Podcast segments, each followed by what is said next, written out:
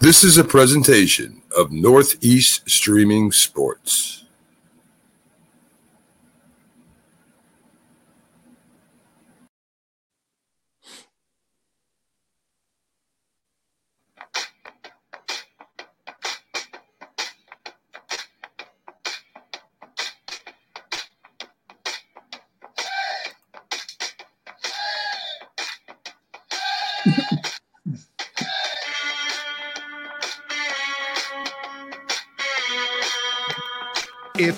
The sweet science, get ready to talk boxing on the Gloved Fist podcast with top boxing writers Frank Lotierzo and Jack Hirsch. Frank, a former amateur boxer out of Philadelphia, writes for NY Fights and can be seen on the Boxing Channel. Jack, an amateur boxer who competed in the New York Golden Gloves, was a six term president of the Boxing Writers Association. And now, here's Frank Lotierzo and Jack Hirsch.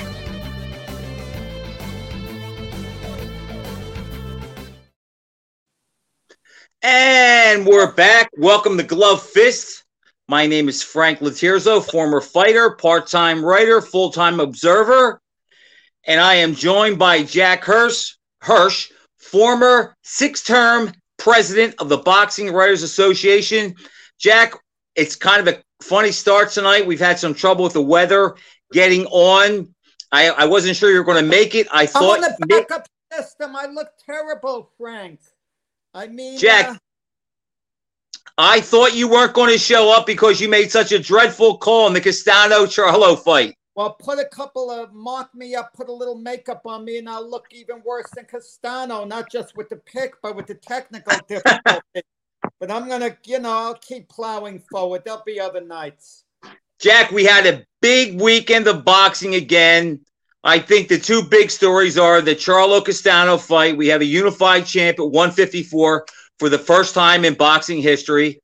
And then we saw a guy before that who I believe may be the best prospect I've ever seen in my life. Why don't we start with Charlo Castano?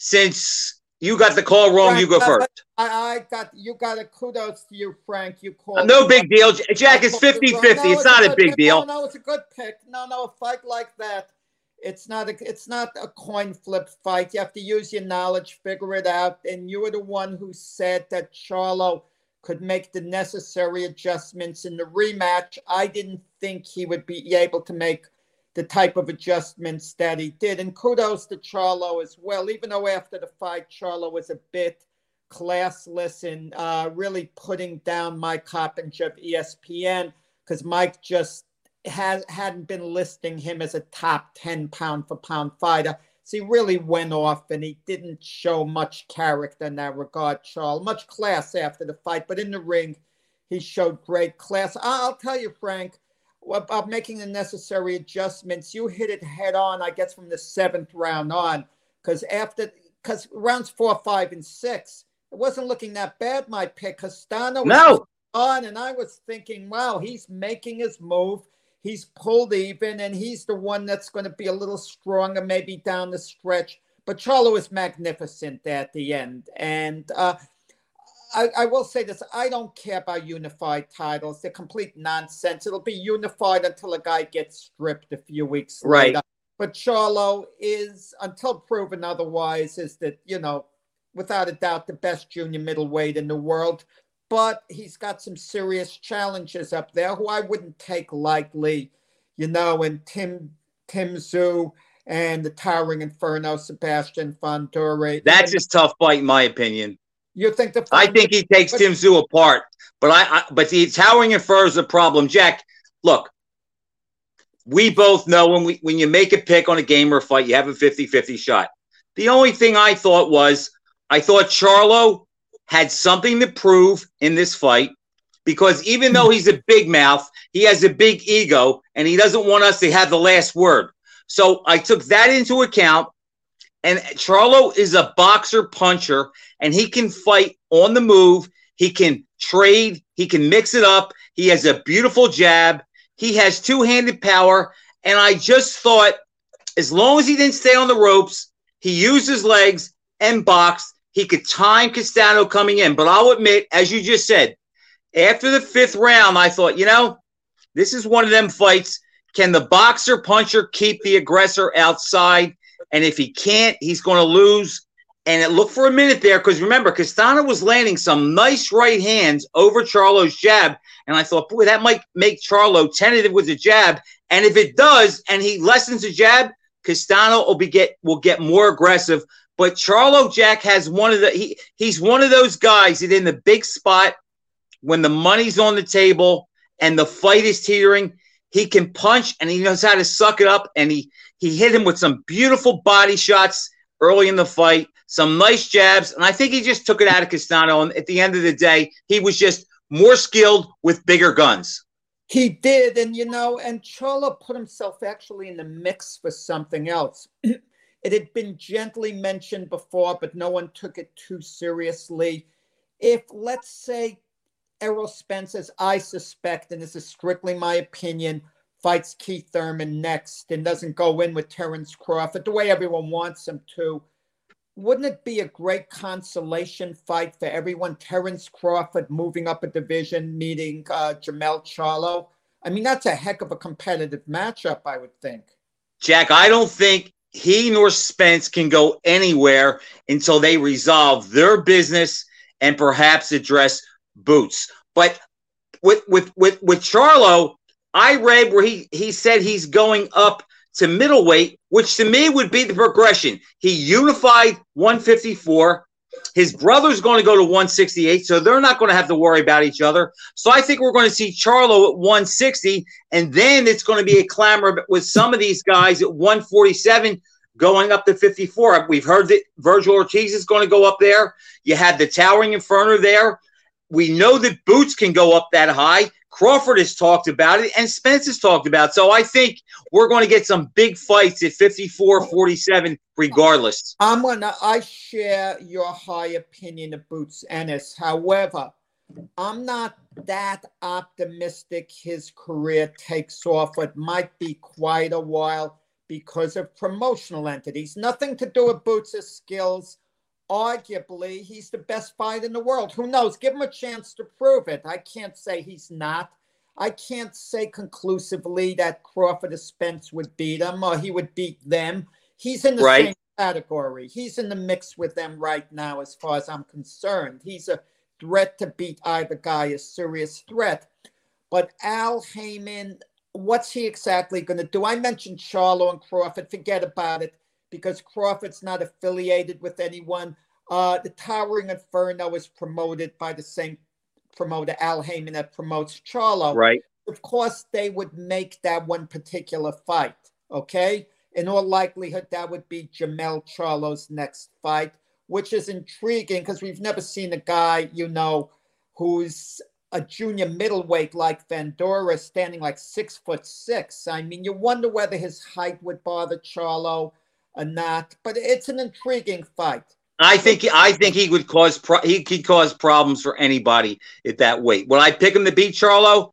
Probably not, but I think he would cause him a problem. But Jack, here's my take, and you could be right, but here's why I'm going to go the other way.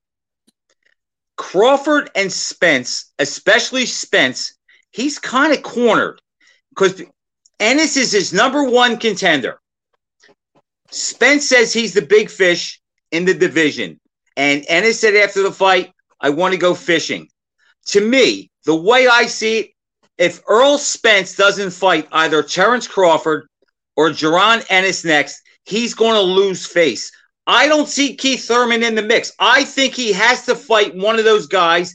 And I've laid it out before. It's just, it's just, if Errol Spence doesn't fight Terence Crawford next, it is the biggest blunder in management since Joe Frazier, our guy, decided to give George Foreman a title shot instead of giving Muhammad Ali a rematch in 73. I just don't see how Spence gets out of fighting either one of them. And if they let him strip him and take one of his titles, Jack, people are going to say he's ducking boots. I'm gonna he can't hide behind the business anymore. I'm going to say something about Al Haymon, and I like Al Haymon. You never hear his fighters badmouth him. They follow him all the way. They show right. extreme loyalty. Spence, for the time being, has a little bit of wiggle room. people would be very unhappy if he fought Keith Thurman, but they would admit Keith Thurman is at least credible. Okay, credible, and he and they would at least admit he poses somewhat of a threat to Errol Spence. Okay, it's not an out fight like a sure thing for Spence. So I think what Errol Spence says, I'm fighting Keith Thurman now. Crawford, without a doubt, is next. Uh, I'm, I'm going to get this, and we, we're going to be negotiating the meantime for Crawford to buy that type of time. I'm just not that sure. After Crawford stopped Shawn Porter, we thought, oh, his career is really going to take off into the big time. I mean, with his status and all he accomplished, and it stalled. Look, Demetrius Andrade is a wonderful fighter. His career is completely stalled. It's going nowhere at all. I'm just scared with Boots Ennis he is so good, so good, and he's exciting. He's not only not only a great fighter, but he's an exciting fighter. But who on earth would want to fight him? Who Jack, I, I, I no one. Is it that? No, I can see your point with Spence. I just don't think he can save face by dodging by by by not fighting either Crawford or Ennis in his next fight. I just don't think he can escape that. So I'm going to stick to my guns, and I think because of the emergence of Ennis, I think they're going to fight because in my mind, if Crawford can't get Spence, but he can fight Ennis, I believe he would sign tomorrow. But I think Spence is the one. Right, money we're right. How big a draw would that be right now? Spence, I'm sorry, Crawford. And Ennis? Not, not to us. We're hardcore. We, we would salivate, you and I. But let's talk about the public. Is it really as big as it could be, you know, down the line?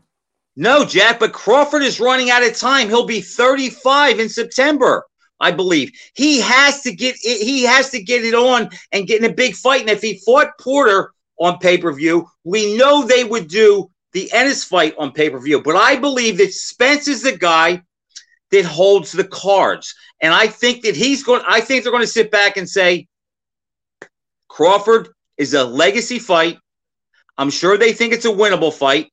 If he lost it, he could come back because losing to Crawford, as much as we think of, Spe- of Ennis, would not hurt him like it would if he got stopped by Ennis. Frank, so I think that's why we're going to see the fight. Can you say with confidence that Crawford would go take less than 50%, go 45% to Spence's 55%? If Crawford insists on purse parity, do you think the fight takes place? No, I think that I think that would give Spence an out. I, I don't know where Crawford would be on that, but Spence has the case, Jack. I know you don't care about the belts, but the public does. He has three. Crawford has one. I don't think the Craw- public really does. They just hear Crawford versus Spence. They want to see the fight. They don't care what belts on the line. Well, Jack, I I, I I'm going to stick to my opinion. I think we're going to see Crawford Spence because of of Ennis. Now, let's talk about Ennis did you see the fight? Oh yeah, uh, Frank. I Jack, let me fights. Of course, I watched the fight. Okay. Was it? But I will say this, Venice. As great as he looked, the stoppage was like an equilibrium type punch. It was kind of flukish, hitting his opponent behind the ear. But but that's the second fight in a row he's hit a guy there and stopped right, the fight right. with one punch. Maybe he's the has an equilibrium special punch that he's invented. That would be fun if he does it one more time he could give that punch a certain name. Jack, I've been watching boxing, and I hate to say this because it gives away my age, since 1964. I can tell you pretty much with impunity, I'm not sure I've seen a fighter that I was so high on since maybe Sugar Ray Leonard and Thomas Hearns. What I saw the other night, I saw a guy more than Roy me? Jones, more than Roy Jones coming out of the amateurs. That's a close call, Jack. You know, as good as Roy was, I wasn't as sure of him being a star as I was Leonard and Hearns. But what I saw in Ennis the other night, I watched the fight. I saw how his jab was so hard, so fast, so accurate, and he was jabbing to the body. And by the end of the first round, you could tell Clayton didn't want to be there. So we watched the fight. Ennis wins every minute. It looks like he was just getting warmed up and it's over. So I asked myself this after the fight Frank, if Terence Crawford or Errol Spence were in there with Clayton, who we know is not great or a world beater, but if they were in there with Clayton Saturday night, would they have taken him apart as overwhelmingly as Ennis did? And I don't think the answer. I don't think so, I Jack. Think it's bad. Crawford is very methodical and would take his time. Ennis likes to start a little quicker in that sense. It's not Crawford's style to try to get a guy out off the bat. No, I understand that. He's even lost rounds early, but yeah. I still don't think he would have defeated but, Clayton but, quite as overwhelmingly as as Ennis did. And Jack, let me ask you this. You've watched boxing a long time like I have. What is there not to like about Boots Ennis? What is it that he can't do? I can't find anything. The only thing I've heard guys say is we don't know about his chin and we haven't seen him with adversity. But we that is said about everybody that comes up. I know this much. I'm not in touch with Philly guys like I used to be, but I know that he spars light heavyweights in the gym and they can't move him. Yes, sparring is different than fighting, but there's just no indication that the guy can't take a punch. And I'll tell you what, I just can't find anything about him not to like. He can do everything. He can fight from either side. He can attack. He can counter. He's fast. He has a good IQ. He processes everything. I think the guy's a terror. Let's see, does he get exposed? Now, don't get me wrong. He's going to be a big name player, I think, at the very least, for years to come. But whether we can classify him as an all time great, it's a little. No, not yet. Let's wait till he's in a fight where he really does get roughed up, where an opponent walks through his jabs, keeps coming at him, puts him out of his comfort zone. Let's see how he responds the first time he's taken out of his comfort zone, like Sugar Ray Leonard was against Marcos Geraldo.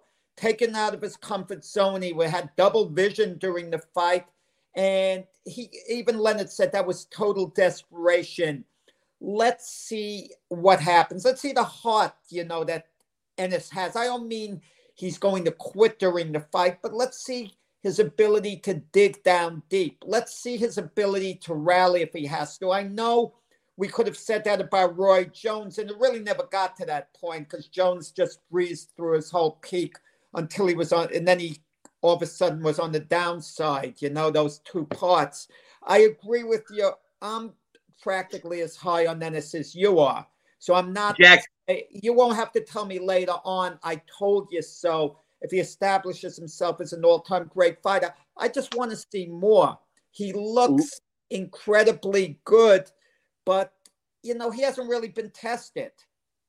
Like Lehman says, Jack Geraldo was a big middleweight, so I give Larry a little bit of a pass there. But I just don't see any weakness in Boots. The only thing that could be there that we haven't seen is does he have heart? Well, I think a guy that's had 30 pro fights and, or, or nearly 30 pro fights, he's mutilated everybody. I ha- I'm going to guess that his heart's there. I'm going to guess that he has a chin. And Jack, here's the one really thing. match that tough in all actuality when you think of it. Also, really Jack, but it's the way he's winning. As I just said, I don't think Crawford or Spence would have gotten rid of Clayton as easily or as quickly as he did. And if you think about it, Boots did pace himself in the first round. He processed what Clayton was doing, and then he went out and he got him right off the bat right off the bat in the second round with that overhand right hand that he sets up perfectly. Well, what's I next? Just, what do you think is next for Boots? I think realistically, he's not going to fight Spence next. I can't imagine him fighting Crawford, even if the Spence fight falls apart, because again, promotional entities and you know, Crawford has nothing to gain by fighting Ennis. Right, I will I give you that. But I think he's cocky enough that if this is the guy that everybody can't beat, on. I would fight him. Who might want to take boots on might actually relish the challenge? Do you think Virgil Ortiz? I think Virgil Ortiz would, would go for that fight. The challenge. And and let me tell you, I would pick Boots in that fight. I bet my house on it. It's not a complete give gimme. I would pick Boots to stop Ortiz. I see that. I But love Virgil Ortiz, Jack. He has no tool to beat Ennis with. And if you I- think about this, Jack, think about this. To me, Ennis and Crawford are a lot alike stylistically. But here's the problem that Ennis presents. I don't think there is any doubt that Ennis is a harder puncher than Crawford, and he will hit Crawford harder than Crawford has ever been hit before by anyone. Now, conversely, I think that also applies on the other end. But if it wasn't for Boots's power, I would favor Crawford over him pretty in a pretty solid manner. But because he can punch, and I believe his power is legit, I think that would be a real conundrum for Crawford because Crawford does like to mix it up. I think Boots would fight a careful, calculated fight if he fought Crawford. He would. Oh, I think they both would, but at some point they would I trade. open up. There was another fight over the weekend. I don't know whether you saw it, Frank, and not a lot of people did. Uh, But the Frank Gore fight, no, Tony Yoka. Tony Yoka lost his first fight. Martin uh, Bakole uh, appointed Tony Yoka. Tony Yoka was a 2016 Olympic heavyweight gold medalist, Right. winning that gold very controversially over Joe Joyce. Most people thought he lost. He wasn't considered an elite prospect, but he's from France. They kept him unbeaten. Now, the controversy surrounding that fight, Frank, Yoka and I didn't see it. clearly lost. I saw it and I scored it. Okay. I had Bakole winning by six points, seven rounds to three, two knockdowns, two 10 8 rounds, 97 91. I hold to that round, even though a good friend of mine, a knowledgeable guy on social media, I'll tell you his name, Dennis Rappaport, he actually said I was very generous. I wasn't very generous because I scored the fight. And I Right. Apologies for having one guy six points up who got the decision. But the three judges, one judge had it even. One judge had only Bakole two points ahead, and the other judge four points. So there we go. It was a Canelo Bivol type scoring where they kept Yoka within range. Okay, it is for as long as they could to get the decision. Thankfully, Bakole put it, you know, won decisively enough where he was able to get it. I had it a six point margin, and my, my card was good. I could live with a four point margin, an eight point margin, but six points was about right because Bakole was lazy in certain rounds. You know, where he didn't really do a lot, and Yoka didn't do a lot, and those rounds could have gone either way. But in any event, Tony Yoka's first loss. So had he continued to win, his name would have came up as a viable opponent, you know, for the Right. maybe even Tyson Fury for all we know. And Fury is going to come back. You believe Fury is going to stay retired? No. No. He's going to fight the Bachelor if the Bachelor beats Joshua, which I think he will.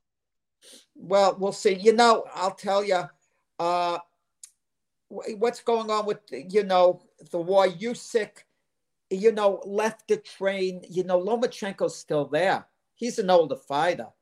you Right. know, and he's fighting a more important battle. But if Lomachenko leaves Ukraine at some point to resume his career, this time he's had off. That hurts an older fighter a lot.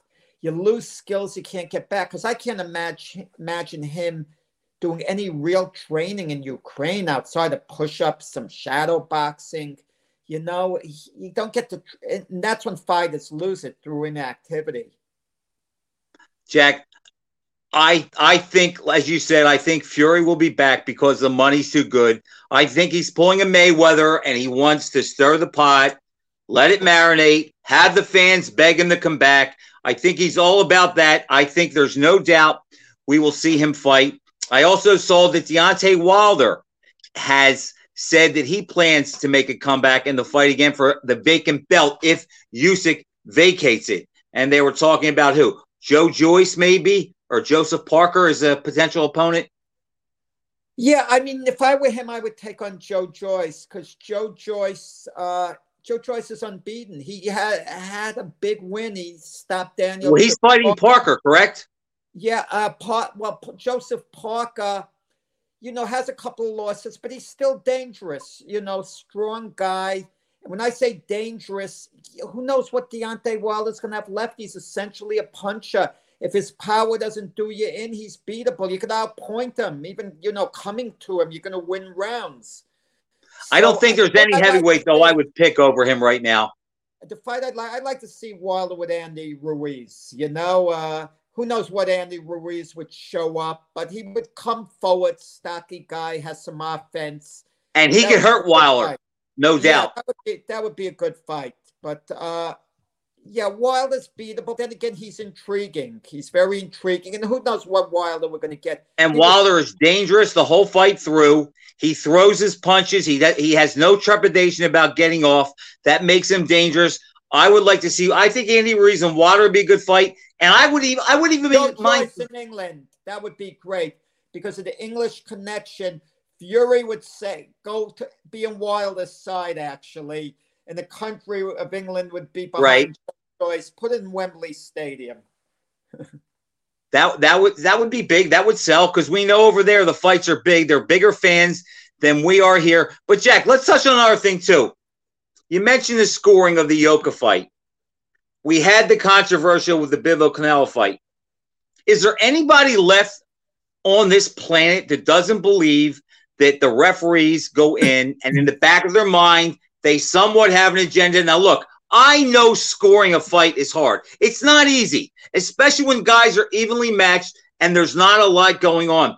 But is there anybody that can say, no, it's all totally on the up and up? There's no other shenanigans going on. There's no no way they're thinking, well, if I score for the house guy, I get more work. I, I get favors. I get to travel. I just think, Jack, that that is an eyesore for boxing. It's been that way. We see it time and time again, and I don't think it's going away. And I still say, in a, in the big fights, you still have to take that into consideration. Look, the Charlo fight was pretty wide, and I'm not sure it was that wide. A couple of the judges only gave him two rounds. I thought Castano won more than two rounds.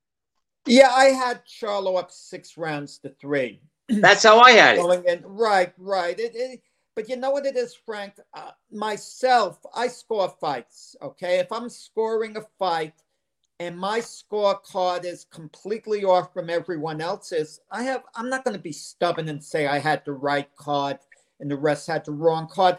I don't want to hear people complain about fights like Bakole and Yoka unless they scored the fight. And so many scored it live. Scored it live, right? so many times when people have complained to me about scoring, I'll say, "Well, how did you score the fight?" And go, exactly. Well, I, I, didn't really score it. Then you, you can't say anything. Then shut up. Don't complain to me then, because I'm watching it the way a judge would watch it.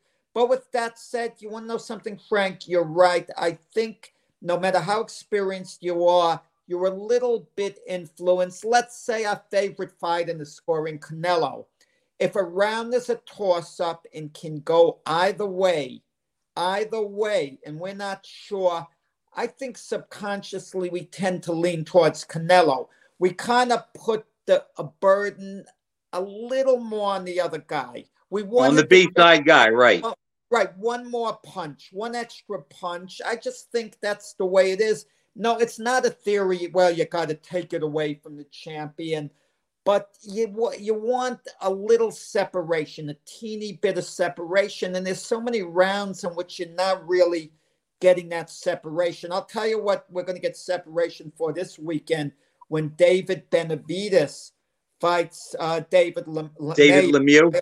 Oh, and over the weekend, Zurdo uh, Ramirez won, and he called out a fourth round stoppage. I saw the fight. He called out uh, Bivol.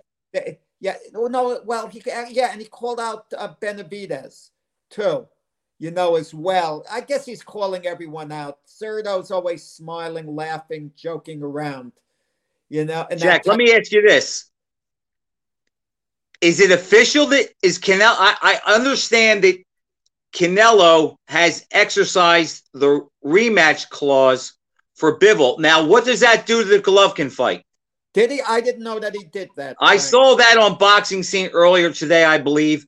Um, I, I, I can say this much: Benavidez fighting this weekend. He's going to win. He's going to look good. We know that David Lemieux is a second tier guy. He is on the way. He's on the decline.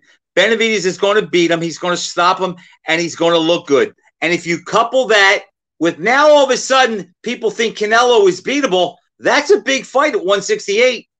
Yeah, but I'm going to tell you, we tend to criticize fighters. I do, you do, and the public for not sometimes taking the hardest fight, the most challenging matches, put it that way, to show their greatness. So let's not crit. You haven't done it, but but let's not criticize Canelo. I'm not ripping oh, Canelo at all. Bivol. I still think he's the best at 168. But if he goes in with Bivol at 175 again, exercises the rematch. If anything, we should praise him. I wouldn't do it. If I was advising him, I'd tell him go in with Golovkin. It's a much bigger fight. Bivol will be there down the road at some right. point for you to fight again. But it does say a lot for his his character. Okay, if he if he was to go in and exercise that rematch clause instead of going for the bigger fight against Golovkin, I'll tell you if he loses to Bivol again, the Golovkin rematch would still do good business. It, it might lose ten percent off what it would make revenue wise. But maybe I've got it backwards, Frank. Maybe he's thinking as well, Golovkin's always going to be there for me. It's the brand. I think he does believe that. But there's always the danger, Frank. Golovkin takes another fight and gets he beat. Loses. Maybe goes in against Charlo, Jermall Charlo. Right. He loses. Maybe goes in against Andrade and loses because you never know a fighter's mindset. Some fighters sometimes are willing to take a chance. We think they never never do. Look at Manny Pacquiao. He was willing to fight Errol Spence. That was a terrible match. Pac, but but Pacquiao is a rare throwback, Jack. And if you look at it, I don't think. See, with Mayweather and Pacquiao, it worked. I mean, Pacquiao got knocked out by Marquez. The fight was still big. People just wanted to see those two fight, and I don't think it mattered what happened. I don't think Golovkin and Canelo quite have that, but I do think there's a part of it in play. I know, Frank, you were very ticked off last weekend because with all the fights, I know the one I want to tell the viewers you were most looking forward to the Mayweather exhibition. The oh, I was so I was crushed when that thing was canceled. I was crushed. Order. Didn't you put it in order? Like you clicked the button to order in advance. I Jack, I was crushed when Mayweather. I, it's like, oh boy, I miss Mayweather. Yeah, the what guy was Mayweather, the worst thing that happened for boxing. Jack, let's talk about our featured fighter it's a guy you wanted to do, so you kick it off. Our highlight fire this week is former middleweight champion Rocky Graziano. Jack, tell us what you think of Graziano. Well, I'm going to tell you, Frank, one of the most charismatic and popular fighters in boxing history. I mean, everyone loved Rocky Graziano. And, uh, you know, as far as technique went, Rocky really didn't have it. He wasn't one of the great middleweight champions of all time but he had one of the great boxing rivalries in the history of the sport. I'd have to say top five. It's three fight series against Tony Zale. I mean, that paved the way for like other great rivalries. I mean, later on we had Micky Ward, Arturo Gatti, you know, a comparison that made those, those that rivalry, those took those two up a bit. And Rocky Graziano was just considered a wild swinger but he had some really big wins on the way up. I mean, there was a fight of Billy Arnold. Some people thought he'd be the next Sugar Ray Robinson, and Graziano, in a big upset, knocked him out in three rounds. His three fight series against Tony Zale saw two dramatic turnarounds. In the first fight, Rocky was battering Zale. He was on the verge of victory, and Zale yep. Knocked him out. Then in the rematch, the same, same thing. Reverse. Only the opposite. Right, and Rocky knocks him out, and then the third fight, Zale dominated. But but you know, Rocky got knocked out in three rounds by Sugar Ray Robinson. It was on an entirely different level. But even though it was a flash knockdown, he did knock down Sugar Ray to one knee. How he caught him with a big overhand right in that fight, but he was not. In the, he, as you said, he was not an elite guy. I'll give him this. He was exciting. He was a small middleweight. If junior middleweight would have been around then, he would have been a big factor. He was only stopped three times, twice by Zale, once by Robinson. He did score some big wins. He was a character. He was funny. He had a good life after boxing. Um, that's basically the line on Graziano. I'm thinking, who would we compare him to later on? And uh, is anyone? I think you could make a case that him and Gatti have a lot in common. yeah, Not but really good at the elite level, but was dangerous. resilient. Gatti was more resilient, could take a beating and come back a little better. Graziano hit harder, had more. Graziano was a better one punch punch, one shot puncher. Jack, but I'm not. Do you think he really had a better chin? Gatti? Yeah, yeah, Graziano was only stopped by Zale and Robinson. In all those fights, he was what? He was 60, 67, 10, and Well, I 6. more resilient because Gatti would, uh, when he would bend, he wouldn't quite break. He always found a way to come back, except for fighters who outclassed him on a different level, like Mayweather, De La Hoya. But they're the only guys that stopped Graziano.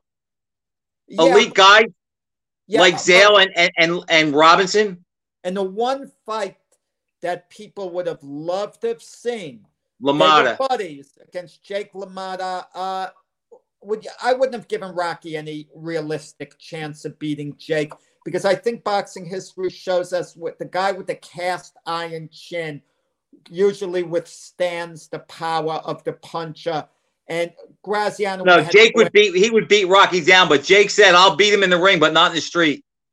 Yeah, yeah. Well, I don't know. They were buddies, actually. Right, Uh, but, but Rock well, and that's how Rocky got into boxing. He was kind of a bad kid, reform school, got into boxing just to get out of trouble, won a got won a couple medals, tried to sell them for money, and that's how he got into boxing. and the movie, the movie. Let's tell That Paul Newman played Rocky Graziano, yeah. somebody up there likes me. If if anyone's listening and you haven't seen that movie and you want to learn about Rocky Graziano, that was a, a great, great movie. And Rocky had a great life. I mean, uh, yeah, yeah. And you know, it's popular. Everyone just loved Rocky Jack, and think about this. Ring magazine ranked him of the 19th century or 20th century, the 23rd hardest puncher of all time. That's pretty that's pretty elite company.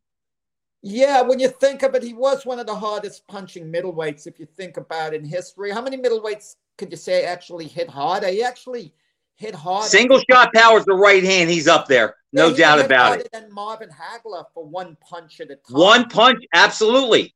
I agree. Hit harder than Monzon too for one shot. One punch. I can't think. I mean, maybe Stanley Ketchel could hit harder for one punch. If you think of boxing history, maybe Sugar Ray Robinson. That's a May Robinson. So great. Right. People don't realize he was a devastating one punch fighter who could turn. Fight Jack, how about the scene after he fights Robinson and he gets stopped and he goes to the corner and he's kicking his leg in the corner, trying to shake the cobwebs out.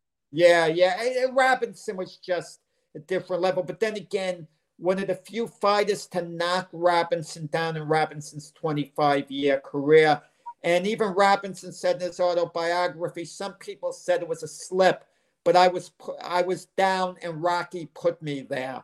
No, Rob- he said no. He he, Yeah. he he came clean and said he was definitely hurt. There's no doubt about that. Yeah. Julian Jackson, right. Listen, no complaints about Julian. Julian Jackson Hearns, on the short list. I think of Julian Jackson, yeah, a little more as a junior middleweight than a middleweight, but you could argue for middleweight. Yeah. All right, Jack. Now we're going to put Rocky to bed. We're going to talk another guy, and it's amazing. We're going to talk about him because we're going to talk about Sugar Ray Leonard's comeback fight, his first comeback against Kevin Howard.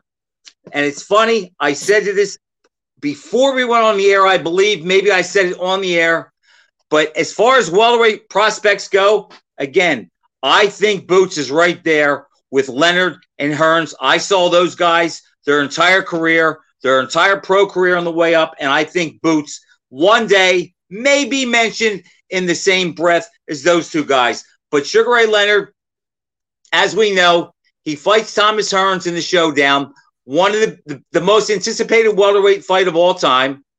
And he fights once after he beats Hearns, stops him in the 14th round. Then he fights a guy named Bruce Finch, stops him in three rounds, and he's training for a fight with Roger Stafford and finds out he has he sees spots in his eye and he finds out he has a detached retina and he retires. He has a big party, invites Marvin Hagler to Maryland. They have a big celebration. Hagler's sitting there And Leonard goes, but unfortunately, the fight between Marvin Hagler and I, which would have been bigger than Fort Knox, it'll never happen. He waves to the crowd and he retires. Jack, this is a true story. I was a stockbroker of my life. That's how I made, that's what I did for a living. I worked with a bunch of guys who love sports. And there was this one guy, Mark O'Neill, who thought he was an authority on all sports. And we'd go back and forth. He says, Frank, you know a lot about boxing, but I think you're wrong on this. And what I said to him shortly after Leonard retired, I said, let me tell you something. I said, Sugar Ray Leonard is going to come out of retirement. He retired because he was pressured. His family, his wife, his parents, they put pressure on him. And I said, he is going to come out of retirement and fight again. And this guy, Mark O'Neill, goes, Frank, look, I know you know what you're talking about. You're crazy. He's not like the others. He doesn't need the money. He's set for life. He can walk away. I said, Mark, he's a fighter at heart. I watch him doing the commentary on HBO, and all I see is this like he's in the ring. I said, he wants to fight. So I took a bow there. Leonard came back. He fights Kevin Howard out of Philly. And in May of 84. Were you familiar get, with Kevin Howard? I sparred with Kevin Howard a few times. I went to I saw him fight. I saw him box Roger Stafford. That was a good fight. Howard was the perfect guy for Sugar Ray to come back on. A little bit better than a trial horse on a given night could really be dangerous. And that's why Leonard picked him. Leonard stopped him in the ninth round after getting dropped in the fourth. He retires immediately after the fight, says, I don't have it anymore goes in the rest in the bathroom, pulls his family there. He says, "Look, that's it. I'm done. I don't have it." He retires. As we know, he came back and fought again. I remember seeing that fight closed circuit. That fights used to be in movie theaters then, so I went to see it.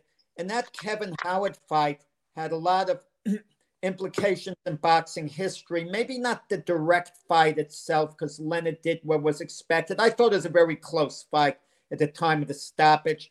I thought the stoppage was a little premature. That was my feeling at the time. I can live with that. Leonard was yeah. up 77 76, 78 74, 79 74, and the AP had it 77 74 Leonard. Right, right. But the thing about it is, let's say Leonard had dominated the fight completely and looked good. He wouldn't have retired. He would have continued fighting. Who, who might he have fought next? I don't. Well, he was supposed to fight Roger Stafford, so that would have been there. Who ended up, and Roger ended up fighting Donald Curry. That Stafford fight was supposed to be in Buffalo, I believe, too. And while it shows you the way it changes, why can't these venues get the big fights now? Why can't we get a big major fight show in Buffalo, for example? Especially, you know, it's ironic with Buffalo, the way it's hurting over what happened with the tragedy. It would be great, you know, a major sporting event as a distraction came there. But just speaking Jack. of the no, no, but just saying, had he looked really good against Howard, it would have been a marching on towards Hagler. Perhaps he would have had one fight, another fight, and they probably and would have fought in '85. He looked, he looked so subpar against Kevin Howard. That's why he was made such a massive underdog against Hagler because people like yours truly didn't think Leonard had much left. Okay. And he surprised, you know, many of us in the Hagler fight, in part because he looked so bad against Kevin Howard, you know, three years before that. Jack, you know, I, I think you're right. I think if he won the fight overwhelmingly and looked great, he would have continued to fight. But you know what's funny? Think about this. Leonard, what he, he retired the first time at 25 years old the same age Ali was after he fought Zora Folley when he was exiled from boxing. You could make a case. People have said this all along that maybe we didn't see the best Ali. You know, Jack, there's a case. Maybe we didn't see the best Sugar Ray Leonard. Maybe those years in between, say, age 25 and 28, being active, coming off the big Hearns win, we could make a case that maybe we didn't see the best Leonard and perhaps, and I was going to say this before Lee put it up, that he probably would have fought the Hagler who fought Hearns. But either way, that was at middleweight. I don't know if we ever saw the best Leonard at welterweight. And to this day, I'll go to my grave saying the only welterweight in history who I will rank above Ray Leonard is Ray Robinson. Yeah, I think we saw the best Leonard. You just have to look at his resume. I mean, even the loss to Duran in the first fight, which I thought was a very close fight that really could close fight, but clearly Duran. I, I I won't say clearly Duran. I have no problems with Duran getting the decision, okay, in that fight, but it, it was. Uh, I and I think against Benitez, the first Hearns fight, I think there's that body of work. You know, he looked great against the way he knocked out Davy Boy Green, for example. I think we did see the best of Leonard there. Yeah, but I mean, it could be lighter weight guys peak sooner than heavyweights do. I'm, but I'm just leaving the door open. I'm not sure, but if you look at the run that Sugar Ray Leonard made from 79 to 81 with but he had to run his amateur to 76, where he was a great fighter. When he won the Olympics, he was outstanding. So, when he uh, turned pro, did you have any doubt he was going to be special? Because I know this much. No I know Howard Davis won the Val Barker Award as the outstanding fighter in the, at the Olympics, but I had no doubt in my mind Leonard was the real deal and he was going to go down as an all-time great. He's another guy. I talk about boots having everything. What didn't Leonard have? He could do it all in the ring. And I would say to this day, like again, I've been following boxing pretty religiously since 64. Leonard's as great as any fighter that has come along in that in that period. Even better than Floyd Mayweather. That's close, Jack. I don't know. I don't know if Ray could handle the shoulder roll, but we would have never seen the fight because it Floyd would have never fought him. Something Ray Leonard, I would rate him higher than Floyd Mayweather if you're asking me who's a greater fighter. But I'm not certain he would have beaten Mayweather at this peak, only because Mayweather was a spoiler who maybe could have eked out a decision, jabbed, went into a defensive shell, maybe frustrated Leonard just enough to nip away, you know, and, and edge out a very tight split decision. Jack, are you are you trying are you are you trying to pick a fight with me? No, no, I'm not. Are you trying to get my blood pressure up? Been, it, no, no, no. Floyd has. Jack, he would have walked through him. He would have over. What could Mayweather do to offset Leonard? He would have been on the defense. Leonard was a great offensive fighter. He wouldn't have cared if but, but, Floyd but, countered him. You're talking about one of the greatest defensive fighters in boxing history in Mayweather.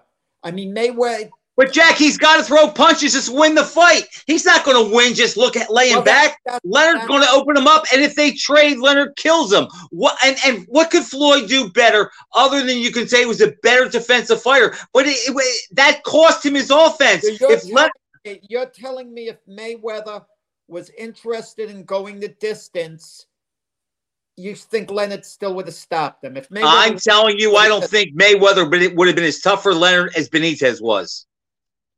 It would have a year thing. It would have been a Leonard Benitez type fight. And what was the difference in that fight, Jack? Leonard's offense and his activity rate. I'm not saying he knocks Floyd out. He would have overwhelmed him. His style would have appealed to the judges better. He was faster, a harder puncher. He did everything better except coast.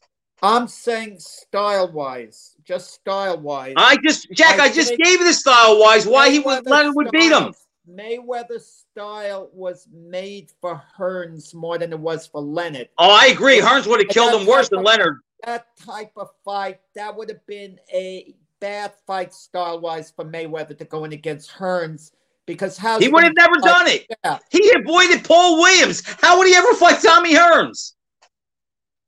Well, come on, yeah. Jack. Jack, give me Mayweather's best win. Diego Corrales, right? Yeah, I mean, listen, I'm not, I'm not arguing with, but I'm, I'm just saying. It sounds like you're arguing with me a little bit, Jack. I don't, I, I can't believe you're saying that. Mayweather. I'm not saying I would have picked Mayweather.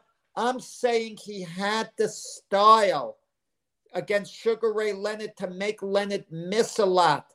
Leonard was at his best when he can basically dazzle from ring center. And you mean to tell me he couldn't do that with Floyd Mayweather? How would Floyd Mayweather, Mayweather stop that? Would, Mayweather would back off fight a very careful fight. He wouldn't be aggressive. He would, but Jack Leonard wouldn't let him do that. He would force him to open up. He would hit him on his shoulders and he'd separate his shoulder. He'd have no shoulder roll then. I just don't see anywhere Mayweather could take Leonard. In fact, I think Leonard beat probably three guys who would have beaten Floyd Mayweather. I don't think I don't think that one hmm. is a close call at all. Does Leonard knock Mayweather out like Hearns would? No. But he would get him in seven, eight, nine, ten rounds, and he would work him over. Remember, Mayweather's never even fought 15 rounds. I see no case for Leonard losing to Mayweather. Lee, you wrote an article on, on that, stats matching Leonard and Mayweather. Leonard wins by decision. Okay, that's reasonable. I that would probably be my pick. Okay. There's why I don't like punch counting, Lee. Leonard knocks him out. I'm just kidding. No, he does knock him out. I would pick Leonard at his peak against Mayweather. Well, that's what, where we match all the guys, Jack. No, no, but what I'm trying to say, even though I would pick Leonard, some fights are winnable fights for the other guy. It's a winnable fight for Mayweather, even though I wouldn't pick him to win because Mayweather's a defensive genius who ha- would have the ability to make Leonard perhaps miss a lot and, and and peck away and score just enough to maybe. Jack, he was a defensive genius down. because of the opponents he fought. He could be a defensive genius. Ray Leonard would not allow that. He would put pressure on him, okay, and Mayweather would have to open up. Well, you know, Jack, let me ask you this. Let me ask you this. Sugar Ray Leonard, Floyd Mayweather.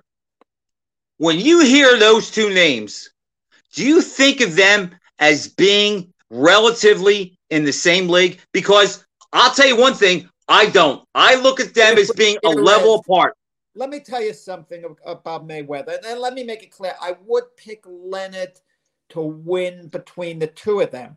But if they fought 10 times hypothetically, Leonard wouldn't beat them all 10 times. If they if they fought five times, I think Floyd would get him one out of the five at least in there. Okay, I Jack, if if Muhammad Ali fought Floyd Patterson ten times, he might not beat him all ten times. We're talking about the best Leonard against the best Mayweather. Yeah, Ali would beat Flo- uh, uh, Floyd Patterson all ten times as long as he was ready and prepared. But you understand my point.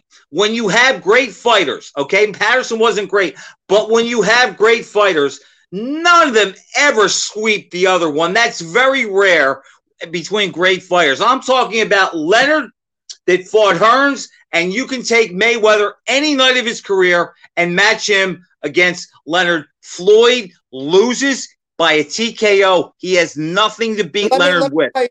About Mayweather, okay? Why are you selling him short? Uh, in a 20 year span, Mayweather got edged out by Pacquiao from 2000, uh, it, from 2000 to 2009 for fight of the decade. He came in second place. Okay, Pacquiao won it.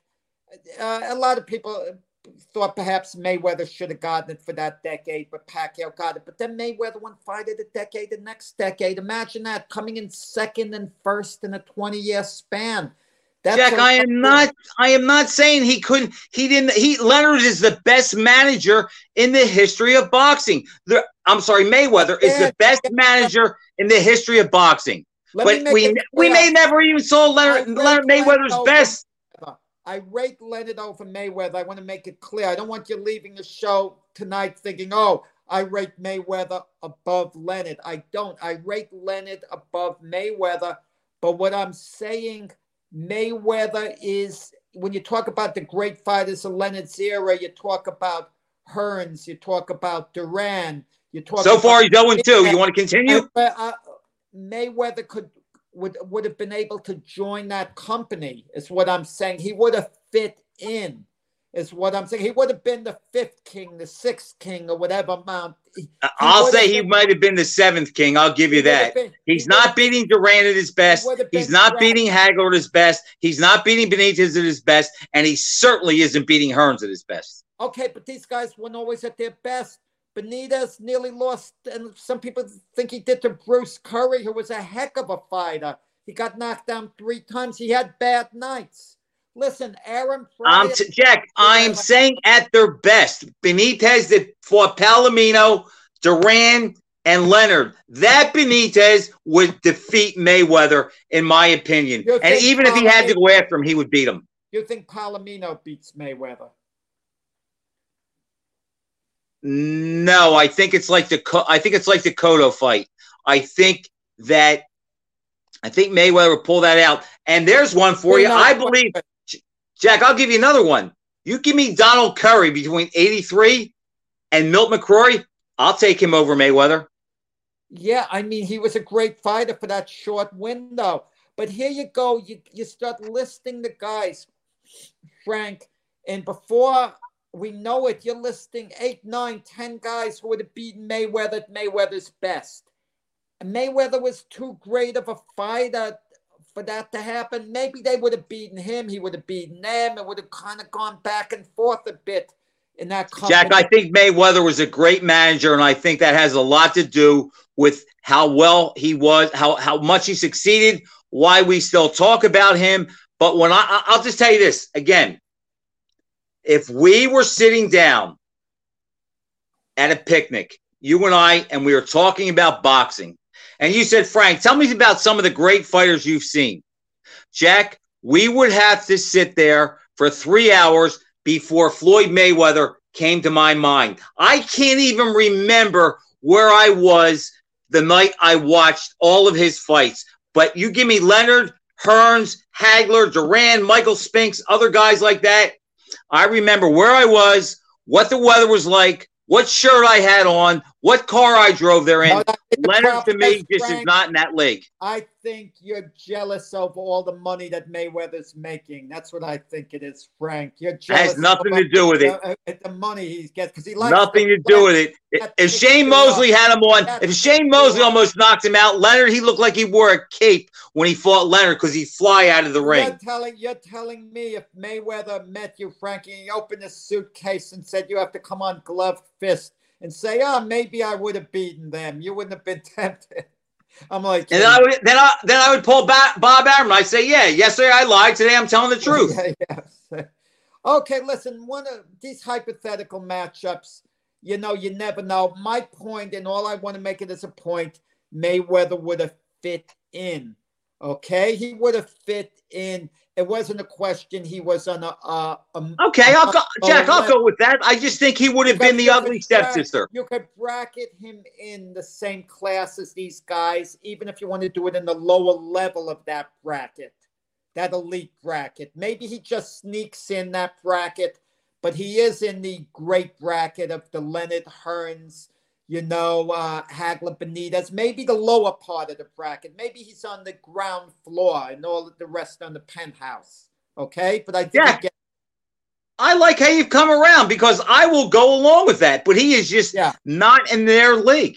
That's all. Well, and again, Jack, Floyd, I don't think we saw. We may not have seen the best of Mayweather either because he picked his spots. He retired to avoid Williams and Margarito. I know you're going to say aggressors like Margarito he beats. You know, I'm not sure about that because if you look at his career, the tough fights he had were all by guys that pressured him, made him rush what he was doing. He couldn't plot and plan against them. And Margarito was bigger, stronger, and more durable than Maidana or, or Castillo.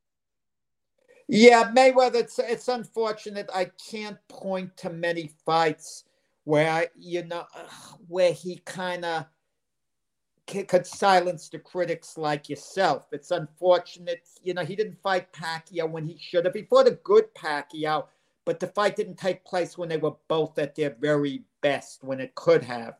In, in 2010, I think Pacquiao would have had a shot, right, but I right. think Mayweather beats Pacquiao nine out of ten times at and their best. Didn't fight, Antonio Margarito I think he would have beaten Paul Williams. I'm not so sure. That would have been, uh, you know, I don't know whether he beats Paul Williams. Like the best of Paul Williams. You know, Jack. Here's Paul- the one thing I'll say about Mayweather. No way, Lee, he would have ever taken that fight. Here's what I'll say about Mayweather. I respect that he was always in great shape and he knew what was important. I respect him for that. I think he should be an exemplary model for that. Teaching these guys, look, look, guys like Adrian Broner come along. They want to be Floyd, but they don't want to pay the price. We never saw Mayweather out of shape. He took it serious. He knew what was important, and he won. Good one. Good Fred. time, Jack. Thanks for showing up. Imagine Mayweather lost the exhibition, but well, let's leave it at that.